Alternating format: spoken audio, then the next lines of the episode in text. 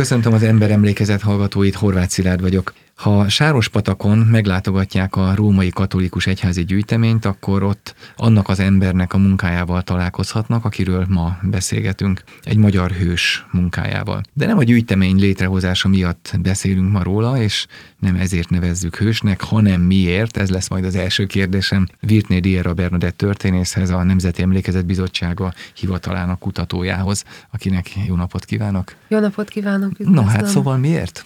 Hát, hogyha a felvezetőben vázolt személy Kuklai Antal hát igen. hallaná ezt a beszélgetést, vagy reméljük, hogy meghallja, akkor ő fog a leghangosabban tiltakozni az ellen, hogy ő hős volt-e, hogy lehet-e így nevezni. Sokat beszélgettünk egyébként vele erről, hogy, hogy mi miért. Én mégis azt gondolom, hogy ebben a kötetben, ahol megjelent az életrajza, valami különlegeset tett, helytált.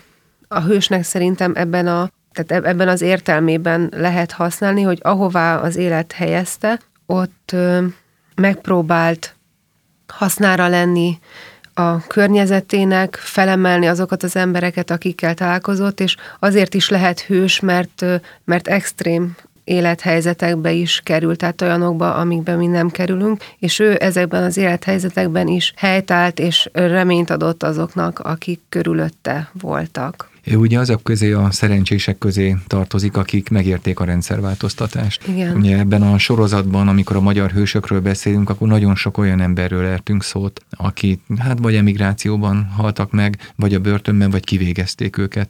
Kuklai Antal a 40-es, 50-es években hogy állt helyt, és aztán hogy bűnhődött, mondjuk így, a helytállásáért?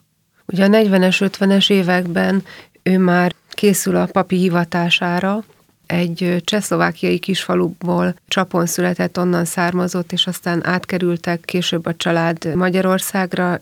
Bocsánat, csap, ez ugye azt mondjuk, hogy Csehszlovákia, de ugye ez valójában most Kárpátalja, vagy régebbi felvidék, tehát hogy, felvidék. hogy azt mondja, hogy Magyarország, Magyar Királyság, Csehszlovákia, Magyar Királyság, Szovjetunió, igen, és ezeket az impériumváltásokat végigélték, de egyébként mesél is arról Kuklai Antal, hogy még egy színmagyar falu volt, tehát arra se volt lehetőség, hogy ugye csehszlovák állampolgár volt, de hogy nem tanult meg szlovákul, mert az egy magyar település volt. Tehát egy, egy észak-magyarországi helyszín az, ahol az ő élete elkezdődik, és aztán nagyon érdekes az is, hogy a, a szemináriumba először ugye Kassai egyházmegyés pap volt, és helycén tanult az ottani papi szemináriumban másfél évig, aztán amikor 51-ben, 51 egy nagyon sűrű év volt, a, hogyha az egyházüldözés szempontjából nézzük, ugye akár Szerintem éppen ma május 18-án van az évfordulója annak, hogy az állami egyházügyi hivatalt létrehozták, és 51-ben megszüntették a, a vidéki szemináriumoknak a, a többségét, és csak öt szeminárium működhetett, így ő Egerbe került, és akkor Eger után pedig a, a központi szemináriumba Budapestre helyezték a, az előjárói, nyilván mert látták rajta a tehetségét, szorgalmát, buzgalmát, tehát egy kiemelkedő képességű hallgatójuk volt, aki pontosan a, a helycei nagyon erős jezsuita lelkiségű és tudású alapozásnak köszönhetően latinul tudta olvasni a középkori teológiai szerzők műveit, tehát egy nagyon széles ismerettel rendelkező kispap volt, és itt szentelik föl 1955-ben őt Budapesten, és ugye nem már csak egy évre vagyunk a forradalomtól, és Kuklai Antal felszentelése után nem kapott valahova papi vagy kápláni kinevezést, hanem azt mondták, hogy maradjon a szemináriumban, és dolgozzon a doktori diszertációján, hogy azt írja meg. Tehát ő ezért, amikor 1956. októberében kitör a forradalom, ő úgy van jelen a központi szeminárium épületében, hogy már felszentelt pap, tehát hogy más szabályok vonatkoztak rá, vagy másfajta élethelyzetben volt, mint mondjuk a többiek, akik még tanultak és felszentelés előtt voltak a másik nagyon fontos feladata, így a, és ami majd a forradalomban is fontos lesz, hogy ő volt a betegszobának a vezetője. Tehát, hogyha valakinek bármilyen baja volt, akkor hát ő volt ez a, aki, akihez lehetett fordulni, és ezért lesz az például, hogy a, a forradalom idején, amikor a kispapoknak lelki gyakorlatot, egy szokásos őszi lelki gyakorlatot tartanak és október 21 és 27-e, 28-a között, ami azt jelenti, hogy teljes csendben, teljes elzártságban voltak, csak azt hallották, hogy, hogy kintről megérkeznek a puskaropogások és a tankoknak a, a zaja, de nem függesztik fel ezt a lelki gyakorlatot, hanem végig megtartják de Kuklai ö, atya éppen a, ebből a, az előbb említett betegsegítői funkciójából adódóan ki kell, hogy kísérje az egyik kispaptársát a kórházba, mert valamilyen baja volt, hogy megvizsgálják, és október 25-én látják, hogy, hogy a parlamenti sortűznek például mi lett az eredménye, tehát hogy nagyon hamar szembesül azzal, hogy, hogy mi történt a városban, és természetesen viszik a, a hírt be a szemináriumba a többi kispap közé. Ez az egyik 56-os szerepe, a másik meg az ugye, ami a, a szeminárium elhelyezkedéséből adódik, hogy közvetlenül szomszédjuk az egyetem, ugye a most Ötvös Lorán Tudományegyetemnek a jogi kara. És ugye a, a jogi karon ott is volt egy felkelő csoport, meg, meg harcoltak, és akkor egyrészt anyagi támogatást nyújtottak olyan szinten, hogy a szeminárium konyhájáról főztek a, a forradalmároknak élelmiszerrel, látták el őket, és ott megindult egy kapcsolat, majd amikor később ugye november 4-e után menekülni kényszerülnek, akkor sokan a szemináriumon keresztül hagyhatták el feltűnésmentesen a, a jogi kar épületét. Voltak, akik például reverendában mentek el, hogy minél kisebb legyen az esélye annak, hogy fölismerik. Tehát ez egy második ilyen csomópont, ami az 56-os szerepéhez kapcsolódik, és a, a harmadik pedig az, hogy, hogy mint felszentelt papit mondtam, hogy más szabályok vonatkoztak rá, ami pedig abban nyilvánult meg, hogy kiengedték őt, hogy a kórházakba sebesültekhez járjon, és és segítsen lelkileg, fizikailag, amire éppen szükség van, és hogy ő ebben nagyon komolyan beleállt és részt vett ami miatt aztán később 1957-ben letartóztatták és perbe fogták, és egy olyan perben ítélték el, ahol 17 vádlott volt, ő volt a harmadrendű vádlott, 10 év börtönbüntetésre ítélték, az pedig már egy másik szála az eseményeknek, hogy ugye a a forradalom katonai leverése után megindult egyfajta politikai ellenállás még. Ugye a munkástanácsok a gyárakban sztrájkoltak, nem dolgoztak, és, és ennek a politikai ellenállás a része volt, vagy, a, vagy aztán az államvédelem ide csatornázta be azt a tevékenységét Kuklai Antalnak, illetve a többi kispap társának, hogy röpiratot szerkesztettek és a forradalomban megélt egyrészt az élményeiket, másrészt meg ugye azt tudjuk, hogy 12. Pius pápa milyen megkülönböztetett figyelemmel kísérte ezeket az eseményeket, hogy itt Magyarországon mi történik, többször megnyilatkozott, és ezek a megnyilatkozásai eljutottak Magyarországra is, és ezeket, tehát a saját élményeiket, az egyházhoz tartozásuknak a megnyilvánulása volt, hogy a Szent Atyának a beszédeit összegyűjtötték, és csináltak egy kiadványt, egy röplapot belőle, aztán ezt sokszorosították, és a vidéki papsághoz juttatták el különböző kéziposta utakon, tehát így egymás kezébe adva, és amikor ez a, a rendőrség kezébe került, akkor végül is ez, ez volt az a, a vád, ami miatt őt letartóztatták, illetve hogyha már az AIH szóba került, akkor azt is egy fél mondat erejéig fontos megemlíteni, hogy a még november 4-e előtt viszont már Mincenti József kiszabadítása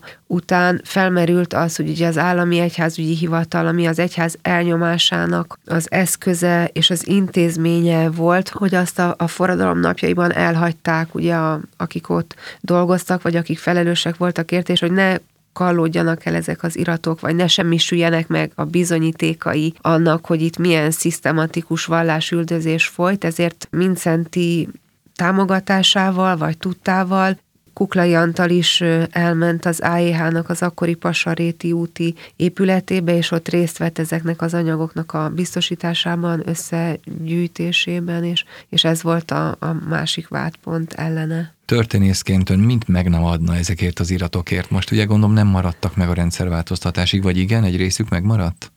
Egy részük visszakerül, de vannak olyanok, amikről tudjuk, hogy, hogy valahol kallódik. Tehát valahol még van. Igen, vagy uh. valakinél van, ez érdekes. No, hát akkor börtönbe kerül Kuklai Antal. Azt feltételezem, hogy az, aki a Kádár rendszerben börtönbe kerül, az utána 1990-ig megkülönböztetett figyelemben részesül az állambiztonság részéről, az állami egyházügyi hivatal részéről. Hogy zajlik a következő élete? Hogy most a börtön évekről nem tudom, hogy érdemese külön beszélnünk. Utána mi van?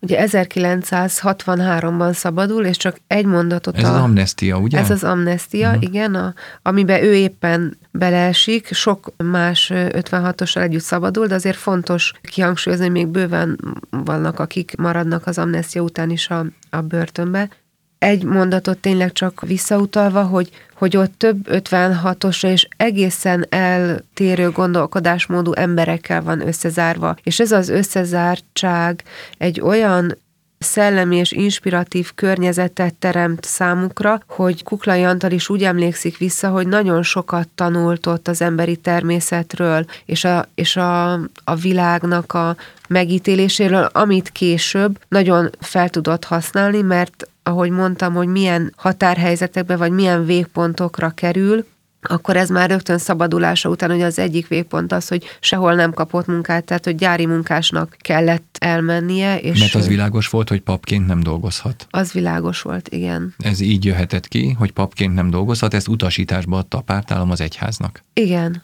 igen, tehát hogy, hogy ő nem működhetett papként. De hát nyilván, hogy ő a saját hivatását megtartotta, tehát tudjuk azt, hogy otthon zárt ajtók mögött misézett minden nap, tehát hogy a hivatását nem vesztette el, csak nem gyakorolhatta, erre azért jó néhány évet várni kellett. Zárt Azt ajtó mögött misézett otthon magának, vagy valakiknek? Otthon magának, én úgy tudom, de még lehet, hogy megkérdezzük, mert szerencsére megtehetjük, Antal atya él még.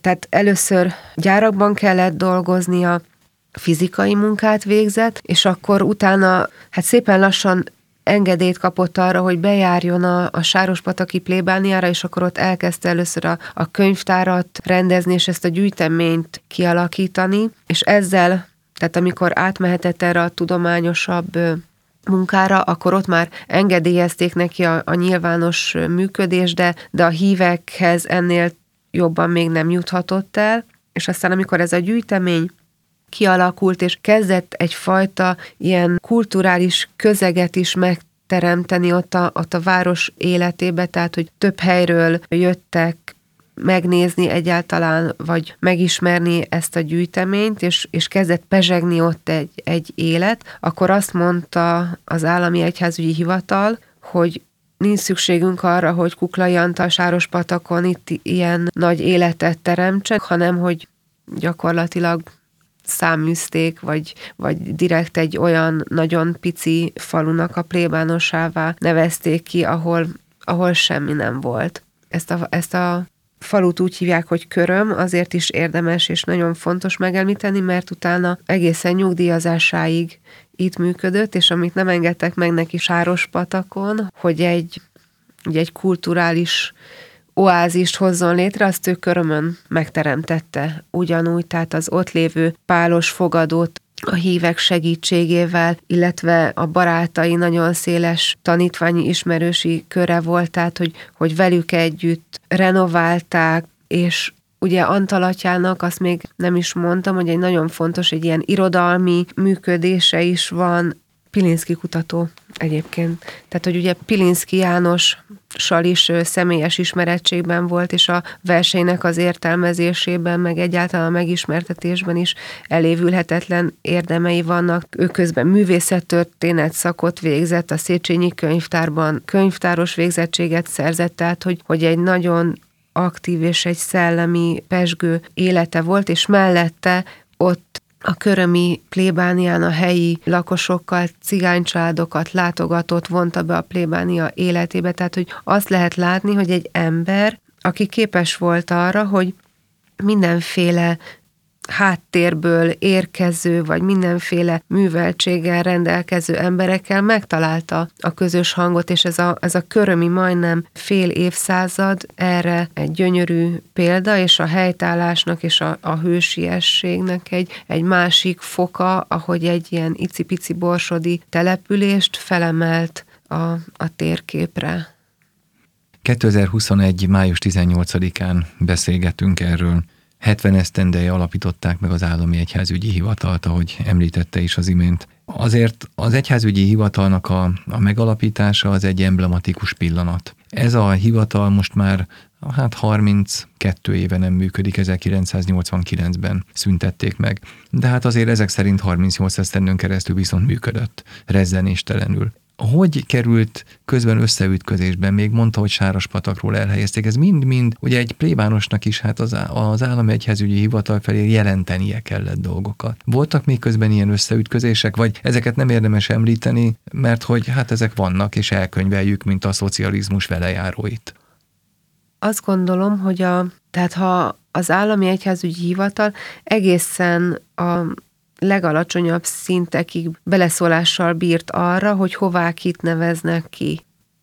A kápláni állásokban mondjuk nem, de, de azon kívül, tehát, hogyha valaki magasabb státuszba szeretett volna jutni, vagy, vagy egy, akár egy városi plébániára, vagy mondjuk ne adj Isten teológiai tanár kinevezéshez szükség volt az állami egyházügyi hivatalnak a hozzájárulására. Nem véletlen, hogy, hogy Kuklai Antal atya körömi plébánosként ment nyugdíjba. Tehát most az előbb felsoroltam, hogy mennyi mindent tanult, és hogy milyen szellemi hátországgal rendelkezik, tehát nyilvánvaló, hogyha nem ebben a, az időszakban van, akkor ő valahol a valamelyik szeminárium vagy, vagy főiskolának a tanára kellett volna, hogy hogy legyen, de a, de a rendszer ezt nem engedte meg, és ugye rendszeresek voltak azok, hogy a beszélgetések, hogy, hogy kimentek vidékre, mert ugye az államegyházügyi hivatalnak a tanácshoz rendelt tagjának folyamatosan a központ felé jelentéseket kellett adni, és ezt ezeket a jelentéseket ezekből a beszélgetésekből